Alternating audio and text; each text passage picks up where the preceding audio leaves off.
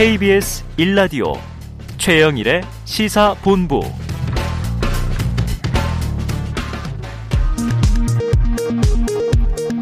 이 시각 라디오 정보센터 뉴스입니다.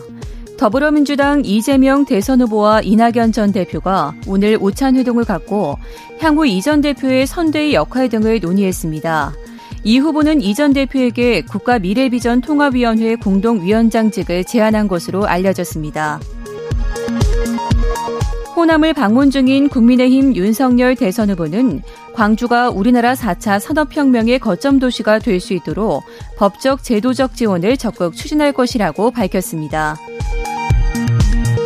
국민의힘 윤석열 대선 후보의 장모 최모 씨가 땅 매입 과정에서 통장 잔고 증명을 위조해 사용한 혐의로 1심에서 징역 1년을 선고받았습니다.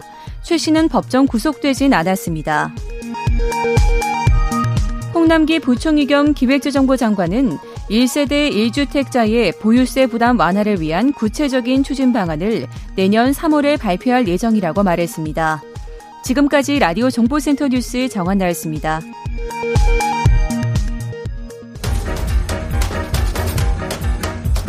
최영일의 시사본부 10분 인터뷰. 네, 이슈를 콕 짚어보는 10분 인터뷰 시간입니다. 오늘 0시 기준 코로나19 신규 확진자가요, 6,919명, 위중증 환자는 역대 최다인 1,083명을 기록하고 있습니다. 성탄절을 앞두고 확산세가 지속될 우려도 큰 상황인데요. 자, 감염병 전문가시죠? 이재갑 한림대에서 강남 성심병원 감염내과 교수와 전화로 코로나19 상황에 대한 또 올해 코로나19 관련 보도에 대해서 살펴보는 시간 갖겠습니다. 자, 이 교수님 안녕하세요. 아, 예, 안녕하세요. 네, 자, 신규 확진자가 오늘 6,919명 나왔어요. 확산세가 네. 조금 네. 꺾이는 겁니까? 예, 일단 이번 주에 7,000명대 내외에서 어느 정도 좀 억제가 되는 걸 봐서는 이제 2주 전에 사적 모임 인원 줄인 거 하고요. 네. 지난 주말에 시작된 거리두기가 일단 국민들의 동참 가운데서 어느 정도 이제 안정화 추세. 그러니까 이번 주라면 비슷한 정도 나오고 기대하기에는 다음 주부터 확진자 규모가 좀 줄었으면 하는 걸 바라고 있습니다. 네. 자, 바람과 함께 그래도 조금은 이제 억제되는 추세다 말씀 주셨는데 어, 쪽 말씀 주셨습니다만 사회적 거리두기 시행 이제 6일째 물론 12월 초에 12월 6일부터 일부 하다가 강력한 거리두기로 돌아섰잖아요. 본격적인 네. 효과는 언제쯤부터 기대할 수 있을까요?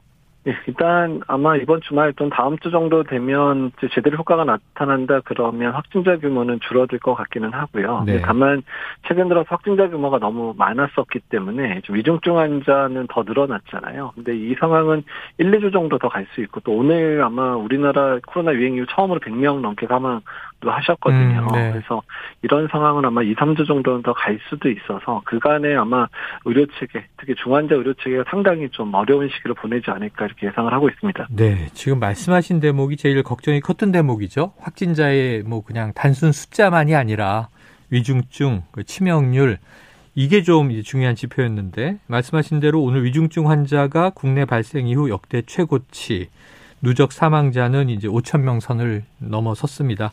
자, 그렇다면 이 고령층의 2차 접종 효과가 감소하고 있다. 이렇게 좀 걱정되는 대목 맞습니까? 예, 일단 이제 2차 접종 효과가 감소했던 것 때문에 위중증 환자가 예상보다 훨씬 더 많이 증가하기는 했었고요. 음. 다만 지금 이제 요양원 요양병원의 이제 예방 접종, 그러니까 3차 접종이 한 87% 이상 진행됐고, 네네. 그리고 이제 60대 이상 어르신들이 이제 접종이 60%를 넘어서기 시작을 했거든요. 네. 그래서 이제 이런 예방접종 효과 때문에 이제 80대에서 하고 70대에서의 그런 중증화율하고 치명률이 일부 지금 이제 꺾이기 시작하면서 감소를 시작을 했습니다. 네. 그래서 일단 3차 접종 효과가 좀 본격적으로 나타나고 또한 유행 상황이 거리두기로 안정화가 된다 그러면 중증 환자도 그래도 조금 저희가 감당할 수준으로 가지 좀 떨어지지 않을까 이렇게 예상을 하고 있습니다. 네. 자, 오미크론 변이 지금 이게 뭔가 어떻게 되나 걱정이 많은데요. 이 나라 저 나라에서 뭐 우세종이 됐다, 지배종이 된다, 뭐 이런 얘기들이 나오고 있어요. 오미크론에 대한 대비는 우리가 뭘 좀 주목하면 좋겠습니까? 네, 일단 오미크론의 특징을 말씀드리면 일단 전파력이 지금 전파력이 아주 강력했다는 델타보다도 두세 배 정도 늘었다고 어. 얘기가 나오고 있거든요. 네네. 그래서 이 전파력이 강한 것만으로도 델타 변이를 이제 누르고 우세종이 될 가능성이 높다고 보고 있고 음. 미국이 이미 뭐 75%라는 얘기도 나오고 네네. 그다음에 영국도 이미 이제 확진자의 4분의 1 이상이 오미크론이 아마 2, 3주 정도 지나면 오미크론이 대세가 될 거다 이런 얘기가 어. 이미 나오고 있거든요. 네네. 그래서 사실 뭐 전파력이 강해졌기 때문에 우리가 할 수 있는 전략이라고 한다면 일단 뭐 거리두기 강화 된 측면들을 잘 활용을 해야 수밖에 없는 상황이고요. 네. 일단 백신의 효과도 일부 감소한다고 알려져 있고 일부 백신에 대해서는 2차 예방 접종으로는 아예 효과가 안 나타날 수도 있다. 또 화이자나 모더나도 한 20, 30%, 3, 40%대까지 이제 효과가 떨어진다는 보고들이 있기 때문에 음. 일단 3차 접종을 열심히 맞는 게 델타에 대한 예방 중증 예방 효과뿐만 아니라 이제 오미크론에 대한 예방 효과도 이제 회복시킬 수 있다는 부분 때문에 접종, 3차 접종을 서두르는 게 음. 아주 중요할 것 같습니다. 네, 백신의 접종이 더 중요한 시점이 됐다. 자, 그런데 지금 이제 이 병상 문제 부족, 병상 부족 문제 이게 계속 거론된 지는 몇 주째 되고 있습니다. 정부에서 느린다 이런 방침인데 두 달간 거점 전담병원으로 지정된 곳을 보니까 12곳이고 하지만 병상 부족 문제는 아직 해결되지 못했고요. 자, 어제 김부겸 국무총리가 하루 만 명 확진자가 계속 나와도 치료 가능한 수준으로 병상을 확보하겠다. 자, 정부가 1월까지 7천여 개 병상을 확보한다. 근데 지금 이 또 일부 보도를 보면 의료진 탈진 얘기가 나오거든요. 현실 네. 현실성 어떻게 보십니까? 어, 일단 병상에 어떻게 해서든 만들 수는 있거든요. 네네. 근데 다만 말씀하신 대로 의료진 확보, 특히 이제 이제 그 치료의 난이도가 높은 중증 환자 치료를 위한 병상 확보와 의료진의 이제 수급 부분이 아마 지금의 병상 확보에 있어서 가장 중요한 음. 이제 방 장애 요소가 될 가능성이 상당히 높습니다. 네. 그래서 좀 이제 사실 이런 부분들을 한 6개월, 1년 정도 전부터 준비했었으면 어땠을까 하는 부분들이 아. 있기는데 그렇다고 해도 사실 뭐 뾰족한 수가 있는 것도 아니었거든요. 어쨌든 간에 네. 한달 동안 병상 확보에만 이제 집중하면 안 되고요. 의료 인력을 어떻게 효율적으로 활용할 건가 또한 의료 인력을 어떻게 확충할 건가에 대한 부분들도 고민을 해야 되고요. 특히 현장에서 매우 사기가 떨어지는 상황들이 계속 발생하고 있거든요. 음. 그래서 이제 그런 부분들, 현장에 있는 의료진 어떻게 격려할 건가에 대한 부분들도 아. 같이 논의가 돼야 될 것 같습니다. 아, 의료진의 사기, 이게 정말 중요하죠. 바이러스와 전쟁에서 사실은 이제 최전선에서 싸우는 분들이 의료진이니까요. 자, 잘 좀 준비가 되기를 기대를 해봅니다. 자, 교수님 특히 이제 이 부분 오늘 좀 여쭤보려고 그래요. 이 코로나19 관련 보도 행태 네. 지금 이게 방역, 접종, 여기 국민 참여가 제일 중요하다 보니까 언론의 역할이 있을 텐데 조금 또 이제 언론에서도 이제 여러 가지 엇갈리는 소식들이 나옵니다. 자, 네. 최근에 코로나19에 확진된 임신부가 구급차에서 아기를 출산하는 일이 이제 보도가 됐습니다. 자, 확진 임신부의 경우에 출산 문제와 직결되기 때문에 방역 당국과 전문가들 이 임산부 접종 권고하고 있지 않습니까? 네. 그런데 이제 이 방역 패스에 임산부가 포함되면서 13만 명의 임산부들에게 좀 혼란이 일어나고 있다. 이런 보도들이 있어요. 어떻게 보셨습니까? 어, 그러니까 임산부가 워낙에는 그 코로나19에서 고위험, 그러니까 사망률도 올라가고 중증화도 올라가는 걸로 알려져 있기 때문에 네. 전 세계 대부분의 국가가 임산부 예방 접종을 적극적으로 권고를 하고 있는데 우리나라는 워낙에 전통적으로 임산부의 약물 사용에 대한 게 매우 보수적이기 때문에 그렇죠. 예방 접종이 올라가지 않고 있거든요. 음.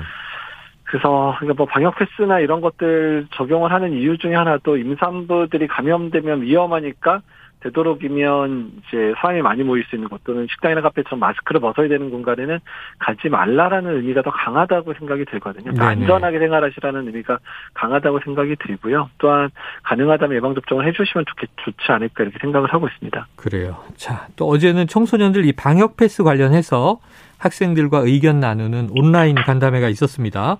근데 청소년들의 백신 접종 우려 굉장히 좀 높은 것으로 전해지잖아요. 네. 예. 어떻게 보고 계십니까?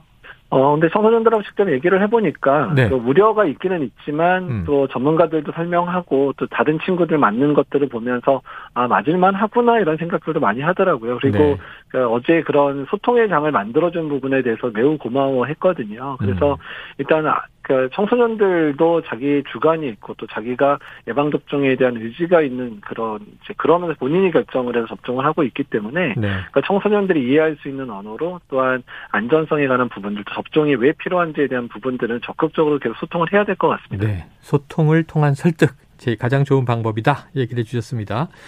자, 방역 최전선에 서 계신 전문가시니까 이거 좀 어떻게 받아들여졌을까 궁금해서 여쭤보는 건데요. 네. 자, 이 중고 마켓에 방역 패스를 대여 판매한다. 지금 이런 사례가 나와서 좀 무리를 일으키고 있죠. 어떻게 보셨어요?